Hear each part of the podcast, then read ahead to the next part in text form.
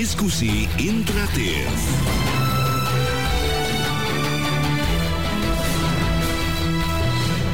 Silakan nanti Anda bisa ikut bergabung bersama dengan kami di 0215869000 atau SMS di 0811806543. Adanya penolakan rencana pemberlakuan PPKM level 3 pada libur Nataru, Natal dan Tahun Baru. Bagaimana langkah terbaik pemecahannya? Saat ini saya bersama dengan mantan anggota tim pakar bidang perubahan perilaku Satgas COVID-19 yang juga pakar komunikasi politik UNER, Dr. Suko Widodo. Selamat malam, Pak Suko. Malam Mas Budi. Sehat selalu Pak Suko. Alhamdulillah. Alhamdulillah.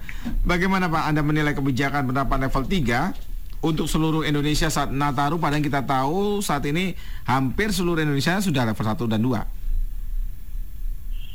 Iya, saya kira ini kebijakan ini tidak apa, di, apa tidak dihitung secara bagus dalam konteks apa ya ketika diterbitkan kepada publik ketika apa masyarakat e, merasa berhasil pada level 1, level 2 dan kemudian harus dikembalikan pada aturan itu itu agak apa yang membuat kekecewaan satu dan terlihat tidak konsistennya pemerintah. Nah sebetulnya saya termasuk orang yang sepakat bahwa ketika lonjakan ini harus diwaspadai. Jadi basicnya pada itu karena memang mobilitas harus diatur.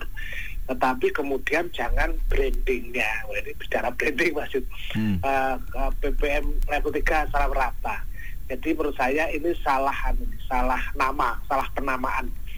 Kalau mau apa dikembalikan saya kira uh, jujur aja bahwa pemerintah atau semua pihak uh, berdasarkan kajian untuk waspada itu maka kita akan menerapkan prokes uh, yang ketat selama itu yaitu dengan ini selama sekian tapi jangan menyebut dengan ppkm level itu, itu. jadi soal soal penamaan bahwa kemudian uh, kebijakan itu dilakukan ya tetapi penamaan kebijakan itu menjadi penting agar tidak menegasi proses-proses sebelumnya ketika ada level 1, level 2, 3 dan 4 misalnya itu.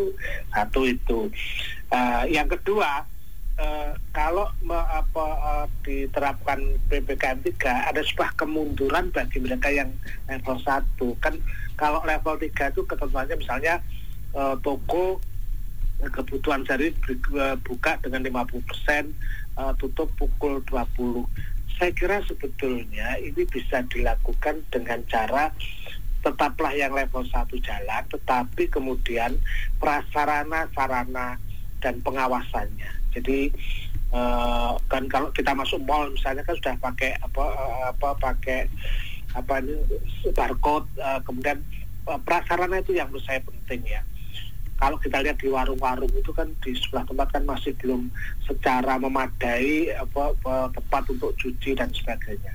Mungkin justru pemerintah mengajak semua untuk disiplin prokes saling mengatur dan pemerintah membantu sarana prasarana uh, itu apakah memberikan masker, terus edukasi tidak berhenti, meminta kerjasama dengan media. Kalau suasana itu dibangun dengan usaha progres itu lebih adil jalan tengah. Tetap menjalankan progres, tetapi kemudian mereka yang konsekuensi di level 1 tidak merasa dimundurkan dengan kekepatan level 3. Kira-kira gitu. Ya, berarti dalam artian apakah ini seperti yang Anda katakan hanya salah nama saja atau uh, bagaimana Pak? kan masyarakat saat ini juga e, merasanya toh e, yang harus diutamakan sebenarnya kan prokesnya Pak 3M dan 3T-nya ini kan Iya, makanya saya bilang itu yang harus dihindarkan toh di dalam uh, pemajuan ini kan uh, hampir semua tempat kan sudah sudah apa ya ada cek suhu, kemudian juga ada apa ya ada uh, mereka sudah vaksin. Jadi ada progres ke sana itu seperti diabaikan hanya kita apa uh, ke kecemasannya terlalu berlebihan gitu loh. Ini kan uh, apa ya membuat psikis orang kekecewaan orang yang mereka sudah mulai bergerak pada ikhtiar berusaha yang punya keberanian ini kan memukul itu itu yang tidak dihitung di situ itu makanya saya bilang oke okay, kita hanya khawatir karena kan eh, tempat wisata uh, apa uh, tidak tidak apa uh, agar tidak dikunjungi berlebihan dan sebagainya. Yang jadi soal kan uh, sorry, dikunjungi berlebihan sehingga orang terlalu yang jadi soal kan bukan dikunjungi banyak tapi pengaturan itu. Dan itu tugas pemerintah untuk mengaturnya. Bukan tiba-tiba langsung diputuskan level semacam itu. Jadi menurut saya istilahnya aja jadi prokes di tetap. Ya mungkin dijalankan tetap aja. Misalnya jamnya tetap aja sampai jam 20 yang level 1 sekarang ini. Tetapi kemudian uh, apa uh, uh, Eh, pengawasan dan uh, pemantauan dan sarannya dilengkapi. Nyatanya walaupun sekarang ini di mall-mall itu ya saya lihat walaupun jam 10 juga masih belum ada bergerak ke sana. Jadi agak mahal agak mahal uh, psikis yang yang telah dibangun selama ini kemudian tiba-tiba dipotong dengan penerapan PPKM level 3 ini ya agak agak sedikit makanya itu kita bisa membuat cara lain dengan mengistilahkan dan penyesuaian-penyesuaian apa kan level 3 itu lahir dari dari apa ya yang sudah kita lewati sebetulnya itulah. Nah, ini juga soal sosialisasinya berarti ya ke masyarakat terkait dengan kebijakan ini bahkan presiden sendiri menekankan hal ini. Mungkin uh, akan saya putarkan atau perdengarkan nih apa yang disampaikan ya, ya. oleh presiden ya. Rencana penerapan PPKM level 3 di seluruh Indonesia pada saat Natal dan Tahun Baru. Ini agar dikomunikasikan dengan baik kepada masyarakat. Sampaikan mengenai perkembangan kasus-kasus eh, kenaikan kasus yang ada di Eropa. Ini penting sekali sebagai sebuah background dari keputusan yang uh, akan kita ambil. Karena memang ada beberapa yang menolak pemberlakuan PPKM level 3 ini karena memang menginginkan situasi uh, menjadi normal kembali, tapi kita harus ingat bahwa apa pun, utamanya ini pariwisata di Bali, memang terdampak paling dalam, tetapi juga perlu dijelaskan bahwa apabila situasi tidak terkendali justru akan memukul balik ekonomi dan pariwisata kita. Nah, bagaimana Anda menanggapi atau mengomentari apa yang disampaikan oleh Presiden? Ya, uh, reasoning terhadap apa, apa warning ini ya saya sepakat ya karena kasus-kasus di Eropa itu rujukan yang kita pakai ya. Jangan euforia saya setuju. Tapi apa ya mungkin yang perlu kita lakukan uh, pemberlakuan istilah tadi ya istilah itu tetapi kalau misalnya uh, itu apa ya, ada harus ada jalan tengah lah kompromi itu saya apa uh, yang dilakukan dalam konteks kebijakan. Memang pemerintah mungkin ingin mengambil itu total, tapi saya kira dalam prakteknya nanti yang jadi masalah. Karena itu menurut saya jangan sampai eh, sekarang kalau misalnya dia melanggar misalnya apa risikonya? Apakah ditahan? Apa apa didenda? Itu kan menimbulkan konflik-konflik horizontal yang saya kira tidak terlalu bagus ya maka memang betul cara sosialisasinya dan sebagainya. Nah maksud saya belajar dari pengalaman itu seharusnya lah memang kita belajar ya ya oke rujukan Eropa boleh tapi uh, uh, harusnya mencari apa ya datum di kasus-kasus di Indonesia yang apakah yang menyebabkan. Misalnya gini aja lah kalau kita lihat di pasar misalnya ini kan orang sudah AB sudah AB terhadap perilaku dia mencuci tangan misalnya. Nah itu yang harus kita didik memakai masker di warung-warung sudah agak longgar. Itu yang kemudian kita ketatkan. Nah uh, prokesnya tadi prokesnya. Kalau jumlah pengunjung eh, sekarang itu pengunjung itu nggak sampai 100% udah pada kolaps jadi hmm. eh, prokesnya. Kalau saya menyarankan bahwa pengetatan terhadap prokes dan dan sarana yang disediakan itu lebih apa lebih lebih diutamakan daripada kemudian uh, kita berwacana pada uh, kebijakan-kebijakan yang membuat apa ya uh, orang menjadi ada ada sedikit nyinyir itu tidak terlalu bagus itu. Tapi menurut saya pemerintah menjaga dan membantu apa membantu pariwisata atau dalam konteks ini misalnya ini mari hati-hati atau kita bersama-sama melakukan itu. Jadi ini pola kebijakannya tentu ya, istilah komunikasi itu saya pahami sebagai ya semua siap semua. Yang penting aparat juga jangan terlalu kaku-kaku lagi, tetapi kemudian juga uh, secara edukatif, persuasif melakukan itu. itu gitu. karena untuk menjaga ritme emosi antusiasme masyarakat yang sudah oh ini kita udah naik levelnya apa sudah turun levelnya dari tiga ke dua dan satu lah kalau sudah satu nanti dikembalikan ke tiga konsekuensinya cukup mahal mereka kan baru bekerja berapa bulan di mall-mall sekarang terpaksa kan harus menutup mall jam situ otomatis hmm. mall karyawannya kan dikurangi dan itu uh, terjadi ekonomi mereka menjadi berkurang Ya, tapi ada juga yang mengatakan Pak Suko, tapi kan ini kan uh, pengembalian level 3-nya hanya beberapa hari atau hanya satu mingguan gitu Pak, selama Natal dan Tahun Baru saja. Uh, masuk tidak bisa. Ada yang mengatakan seperti itu Pak. Bagaimana tanggapan Anda? Iya, tetapi kan tidak bisa, apa tidak bisa hanya dihitung waktu itu. Itu kan bagi mereka yang mapan mengatakan itu, tapi bagi pelaku pelaku di, di lapangan itu ya pukulan apa juga itu. Sebenarnya dalam konteks apa ya? ini apa ya seperti kita tidak percaya masyarakat atau berarti tidak jalan prokes itu kalau kalau itu dilakukan uh, ada kan ada ada asumsi sebaliknya antitesa terhadap kalimat mempersoalkan soal waktu itu. Hmm. Dalam artian bagaimana nih Pak maksudnya? Apakah uh, sebenarnya yang banyak berarti yang banyak uh, untuk Eh, tidak setuju itu ada dari sektor uh, industri pariwisata gitu ya Pak dan hiburan gitu.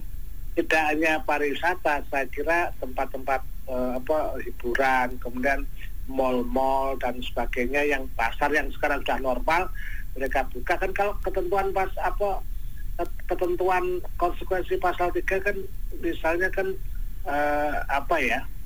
Level 3 Pak maksudnya? Iya kan toko pasar yang sehari itu kan ya 50 persen gitu ya. 50 persen hmm. dan hanya sampai jam 8 gitu. betul. Ya ini kan menumpuk dan itu apa ya mestinya uh, pemerintah harus mengkaji harusnya ya uh, kebijakannya berdasarkan apa risiko-risiko di level 3 dulu misalnya. Itu kan tidak pernah kita punya data uh, yang yang perilaku itu tidak pernah kita cuman ini kebijakan dilarang itu aja tapi tidak pernah dicatat uh, kemudian impak-impak yang lahir dari proses itu misalnya. Ini kan mm -hmm. Plaza kan dibuka hanya 25 persen dan tutup jam 5 sore misalnya ini. Balik hmm. lagi kita disuruh. Apa, Tapi kalau tadi yang tekanan Pak Presiden kan sebenarnya demi kebaikan juga dan jangan sampai daripada memaksakan ini dibuka lalu nanti ada uh, gelombang uh, berikutnya kan justru malah lebih terpuruk lagi kan? Lalu siapa yang bertanggung jawab ketika orang itu dia tidak bekerja di mall uh, karena uh, apa ya beberapa restoran kemudian hanya menghitung waktu bekerja prakteknya kan tidak bayar penuh. Siapa yang kontrol itu? Itu kan juga problem. Belum yang sektor informal misalnya. Nanti akan terjadi apa ya risiko risiko-risiko sosial yang itu yang mesti harus dihitung itu. Jadi kalau menurut saya bahwa pada tanggal 24 sampai 5 Desember ya dua minggu ya masalah ya hmm. atau seminggu itu yang saya kira uh, pemerintah bisa menempatkan tim satgasnya aja untuk melakukan sosialisasi dan pengawasan. Misalnya oke okay, Anda buka sampai jam 10 tapi kapasitasnya tempat kursinya itu aja yang dikontrol. Tapi jangan kemudian langsung secara gitu. Ini kan cara menggampangkan uh, tidak ada apa uh, kreatif dalam mendampingi masyarakat dalam perspektif masyarakat seperti itu. Tapi saya setuju bahwa saya saya setuju bahwa kita harus waspada dalam gelombang tiga. Apa yang kita lakukan? Nah ini yang saya kira jalan tengah yang harus dilakukan.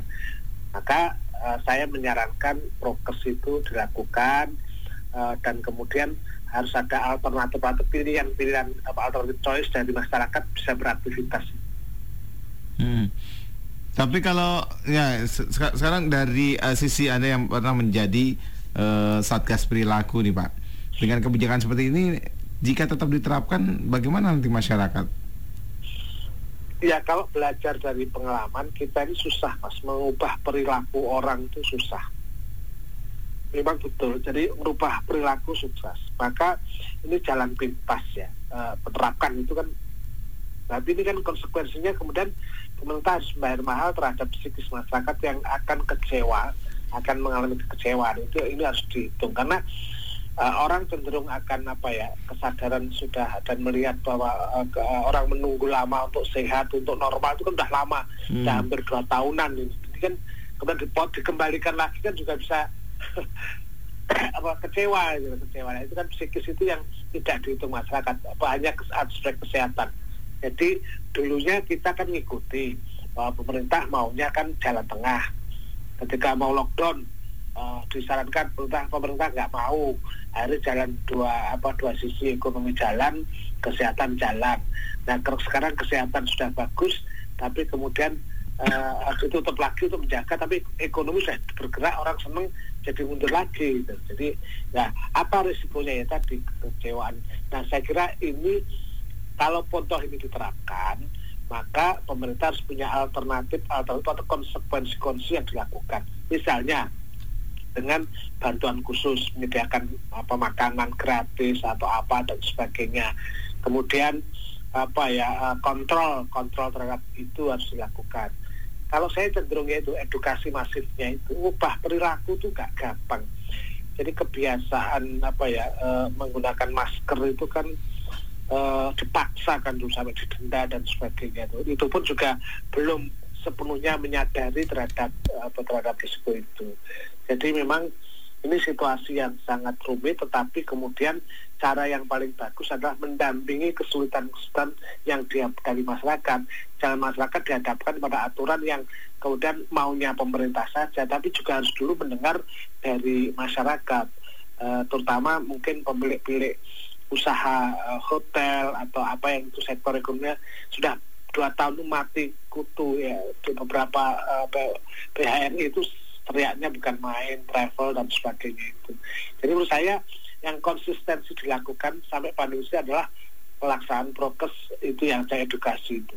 Kalau itu uh, apa kalau itu berhasil, saya kira apa ya? Saya kira apa tanpa harus kita kita menerapkan regulasi-regulasi kembali atau baru dia tetap. Nah ini yang konsistensi terhadap kampanye atau pendidikan apa prokes ini yang jauh lebih penting dan penyediaan sarana yang memadai untuk menjalankan prokes. E, bagi mereka yang tidak punya masker misalnya harus kita bantu. Kemudian bagi apa terutama PKL ya kalau kita PKL itu kan di mana pun di Indonesia itu saya lihat itu kan sarana prasarana untuk apa untuk uh, cuci tangan sabun itu bahkan kantor-kantor juga sudah tayangan anu apa apa tempatnya air itu dan tidak jalan misalnya itu kan itu aja yang pemerintah kontrol dengan ketat. Hmm. Nah, presiden sendiri juga sempat mengungkapkan bahwa kepala daerah itu kan juga uh, harus uh, dalam arti terus menyimbangkan antara gas dan rem ya dalam pengendalian uh, pandemi dan pemulihan ekonomi. Apakah ya. ini menurut anda peng, pengamatan anda, penglihatan anda sudah uh, dilakukan secara uh, baik gitu oleh para kepala daerah, Pak?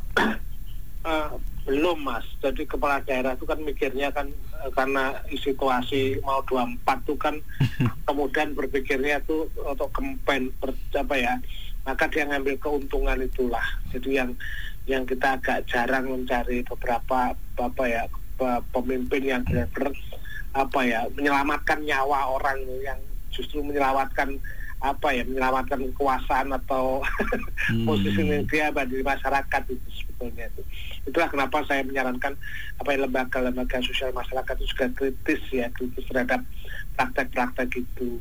Uh, jadi betul Pak Jokowi saya kira memang ini kembali ke kepala daerah. Jadi yang harus diawasi apa adalah praktek-praktek kebijakan itu termasuk potensi korupsi di dalam penggunaan uh, anggaran gitu loh kan kalau membaca uh, praktek anggaran itu kan uh, uh, kemarin memang 2021 kan ada refocusing dana itu dialihkan dan kemudian beberapa kepala daerah yang nanti harus pilihan lagi ini relatif seperti tidak bisa berkarya sama sekali.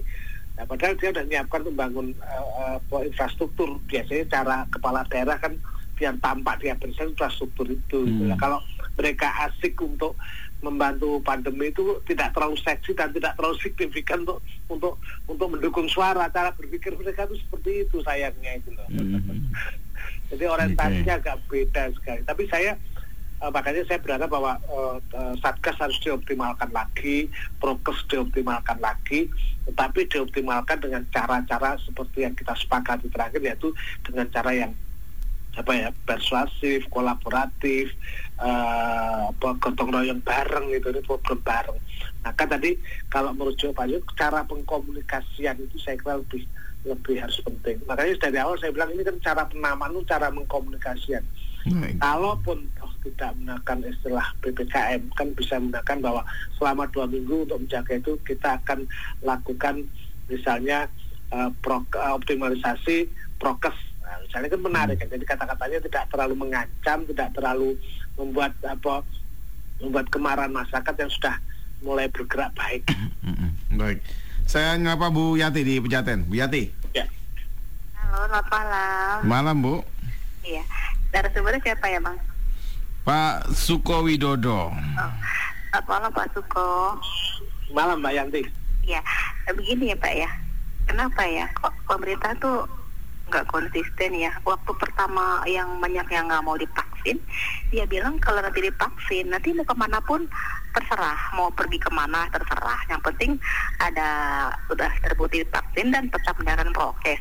Tapi sekarang ada lagi aturannya. uh, diperpanjang dari level 3 lah. Ini sementara kenapa kok diperpanjang terus ya? Sementara tuh bantuannya nggak diperpanjang. Ini banyak rakyat yang susah yang butuh bantuan tuh udah nggak ada lagi. Dia tuh sangat berharap bantuan itu tetap ada gitu ya. Ini saya bicara tentang orang yang nggak punya ya, bukan orang yang mampu ya. Ini yang yang di bawah ini yang nggak punya itu banyak pak yang tanya sama oh bantuannya udah selesai tapi kok ininya kok masih diperpanjang terus covidnya gitu pak. Terima kasih. Selamat Baik, malam. terima kasih. Pak Okta di Cilengsi. Assalamualaikum yang Bang Yudin. Waalaikumsalam. Assalamualaikum Pak Suko Widodo. Hmm, tumben nama sama Pak Okta. Ya gitu, ini dikit lagi nih ngegas nih, dikit lagi nih. Wah, gitu ya. Jadi gini Pak ya, saya bilang nih pemerintah banyak aturan, banyak omong. Kayak gini, sebenarnya kita ini udah nggak peduli sama COVID. Pak. Jujur saya nggak peduli. Tapi saya pak, saya pakai masker. Nah ini penting, saya pakai masker. Selalu ke warung pun saya pakai.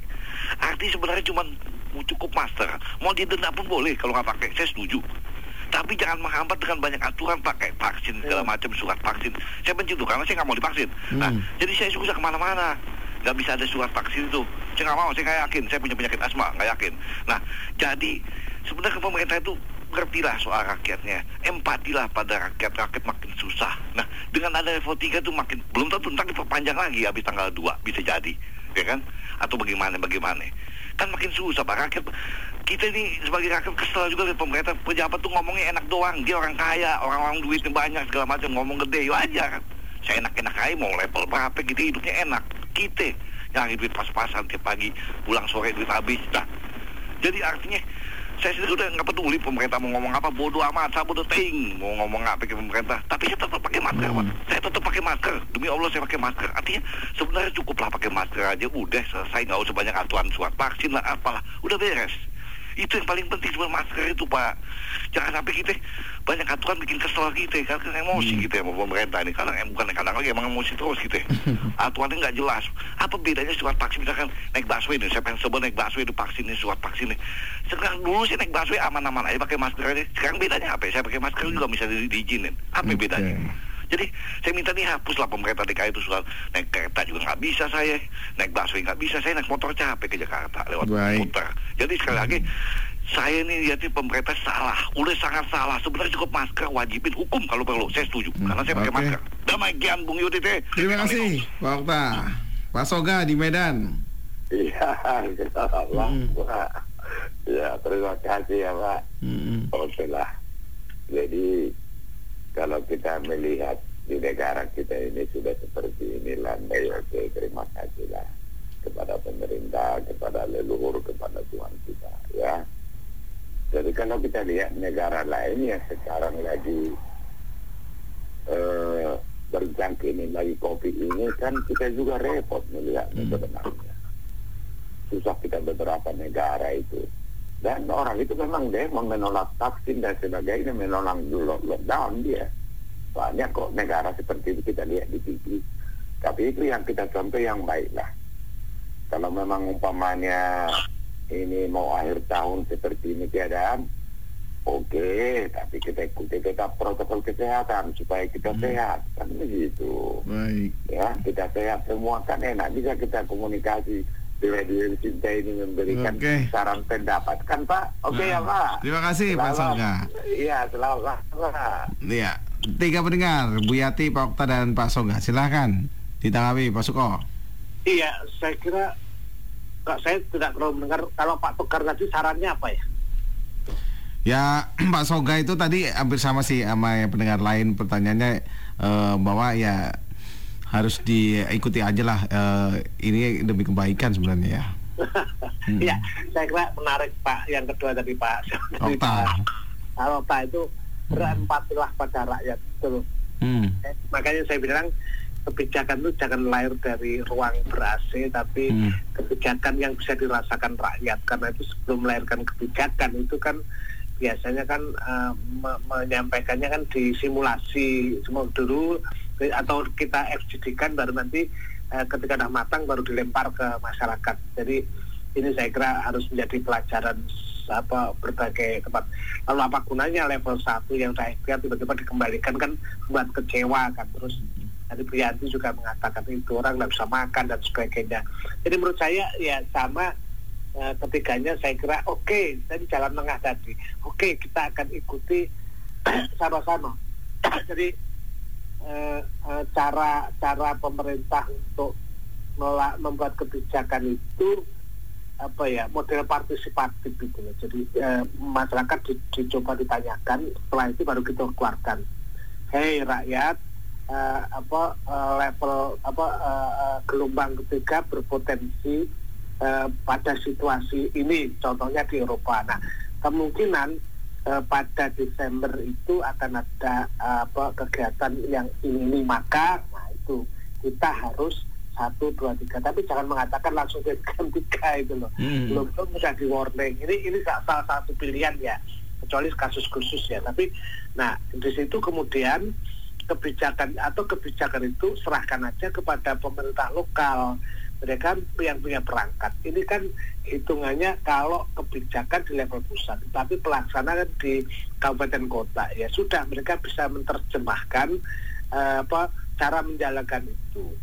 Nah sejauh ini saya lihat memang belum ada tim au, apa ya audit terhadap kebijakan itu.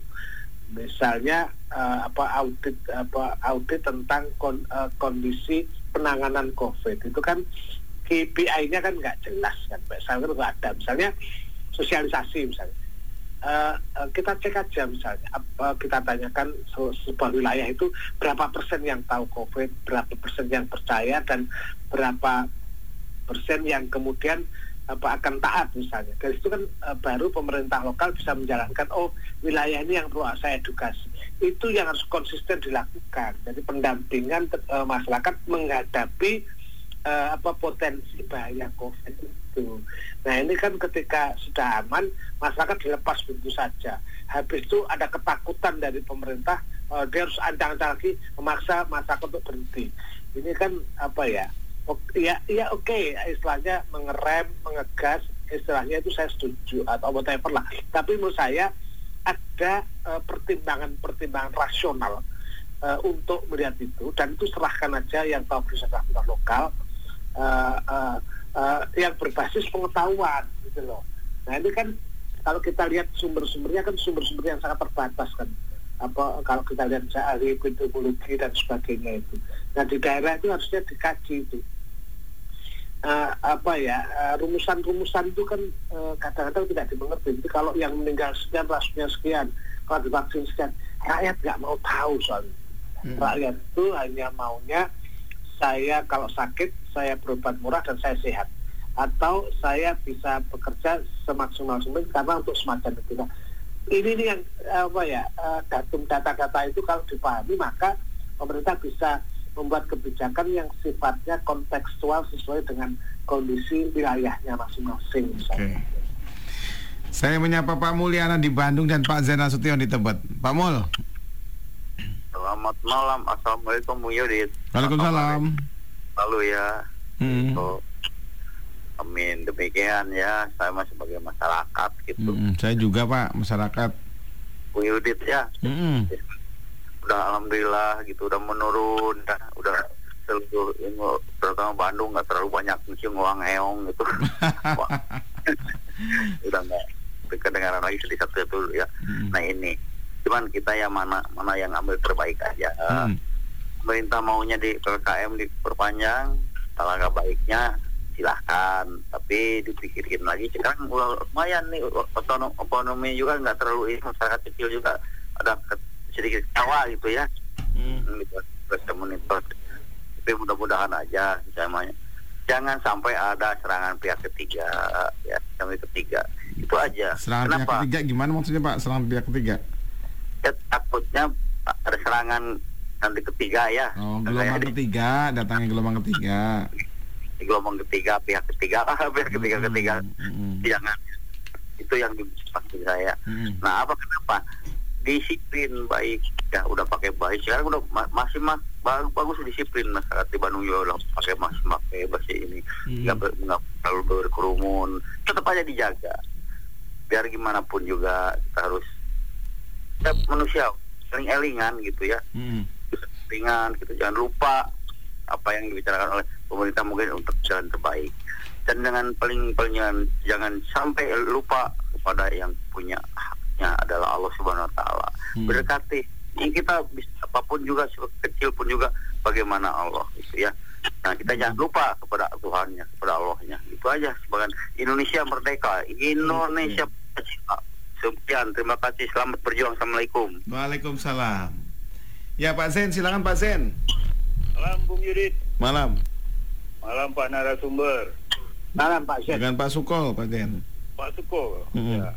Baik Pak Suko, saya mau berharap sih pemerintah bikin tim satgasnya digalakkan dalam eh, bentuk eh, menyebarkan eh, masker ya Hmm. di tempat-tempat berkerumunnya orang yang di kelas bawah ya katakan ya rumput di mana kayak pasar atau tempat pangkalan ojek di mana-mana warung-warung kecil tempat ngumpul ngopi ya itu di ya tolong ditebarkan masker aja gitu loh kasih cuma-cuma supaya mereka memunculkan kesadaran uh, memakai masker gitu loh saya melihat di daerah saya ini yang tempat-tempat yang pinggir-pinggir jalan, yang tempat ngumpulnya oh, gojek, apa semua itu masker tuh dilalaikan gitu. Hmm. Nah ini yang saya agak curiga gitu, agak ragu untuk uh, ke depannya ini ya nggak bisa terkontrol itu. Tapi kalau pemerintah menebarkan masker kan dulu kan sempat tuh uh, orang bagi-bagi masker itu Hmm. sosial gitu sifatnya. Nah itu kan orang juga senang pakai masker gitu. Nah Oke. sekarang kan masalahnya kan udah berapa lama ini kan mereka kesulitan ekonomi mau beli masker aja berpikir gitu loh. Susah Pak ya, mendingan beli makanan gitu Pak, ada masker ya. Nah, iya itu yang jadi akhirnya sampai ada beberapa orang saya tanya, oh mas ini covid sudah tidak ada. Jadi mereka menganggap udah nggak nggak ada covid gitu loh, Hmm. dan nggak ada takutnya, nggak ada risikonya dipikirin gitu sama mereka. Gitu. Nah ini yang berbahaya. Saya melihat ini sampai Desember ini agak pesimis saya pasti agak naik gitu. Baik. Ini yang saya lihat uh, hampir tiap hari saya memutar tuh melihat situasi tempat-tempat rame-rame yang ngumpul ya. Dan itu sudah masker tuh udah nggak nggak dianggap gitu. Hmm. Ada pun pakai masker, masker yang itu itu juga taruhnya di dagu kayak melihara jenggot gitu. nah ini nih ini yang nggak dikontrol, ini yang belum diperhatikan sama tim satgas dari pemerintah ya. Oke, yang baik. kita lihat cuman tingkat mall, tempat hotel, tempat Mhm. wisata, yang tempat orang-orang yang punya uang lah ya. Tapi yang tempat orang-orang yang di menghasilkan hari atau apa pekerja harian ini yang nggak ter, ter- terdeteksi gitu loh. Hmm.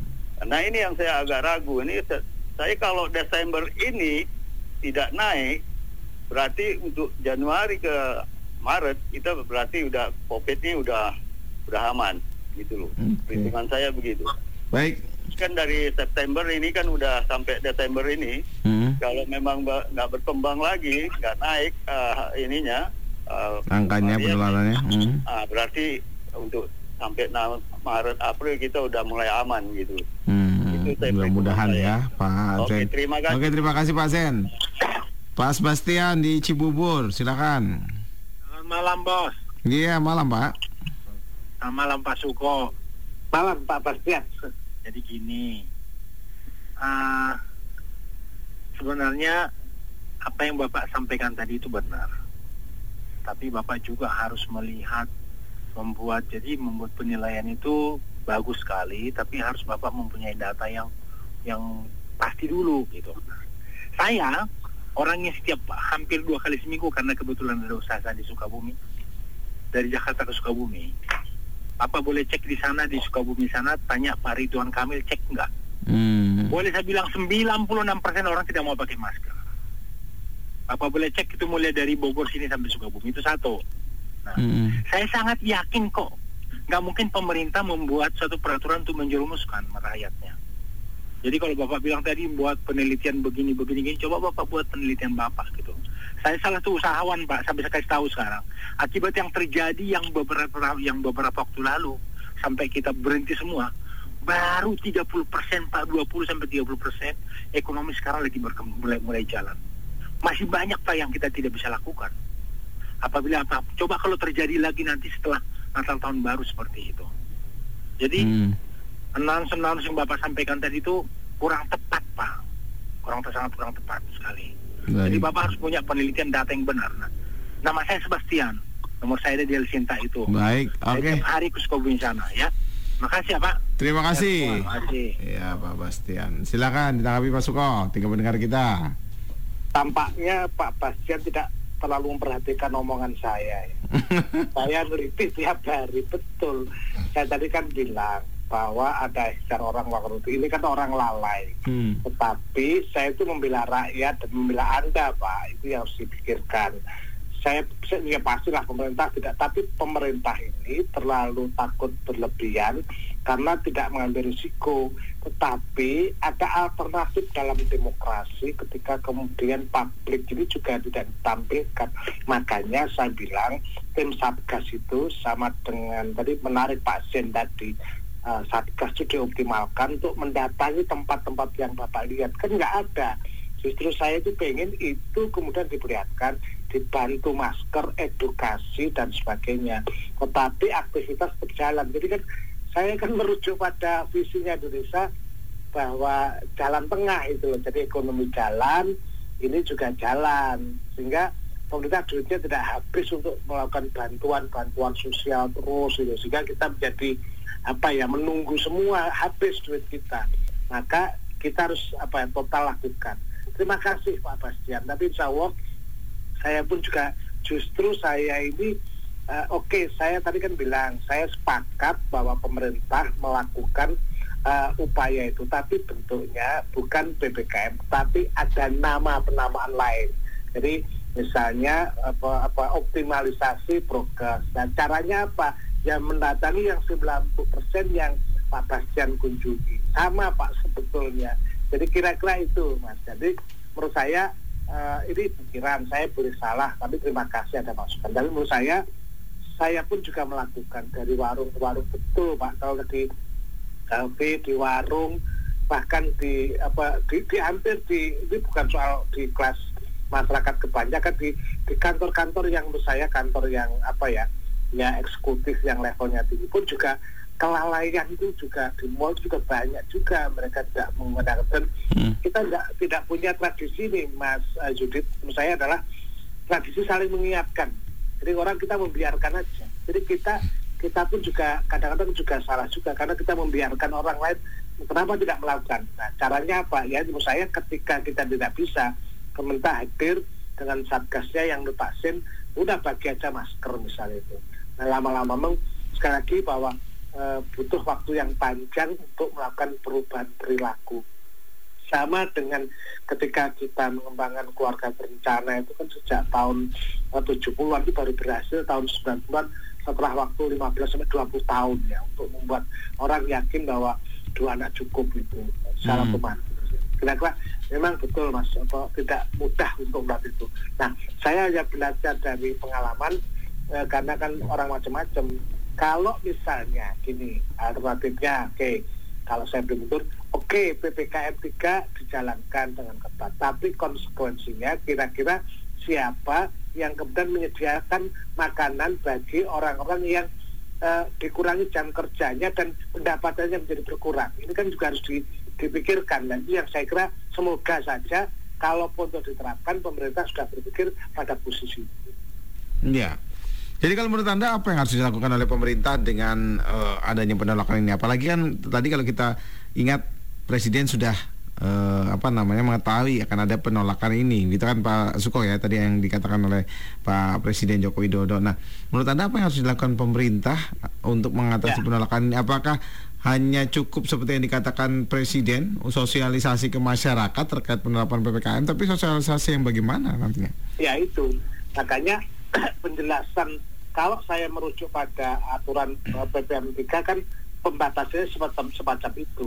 Maka menurut saya ya tidak ada salahnya pemerintah mengatakan bahwa ppm apa ppm 3 yang kita jalankan ya PP, ppkm 3 yang yang misalnya yang sesuai dengan kondisi atau apalah namanya di nama itu dan pemerintah akan melakukan apa uh, apa melakukan monitoring langsung ke lapangan dan akan memberikan apa teguran serta akan mendampingi masyarakat berprokes gitu loh.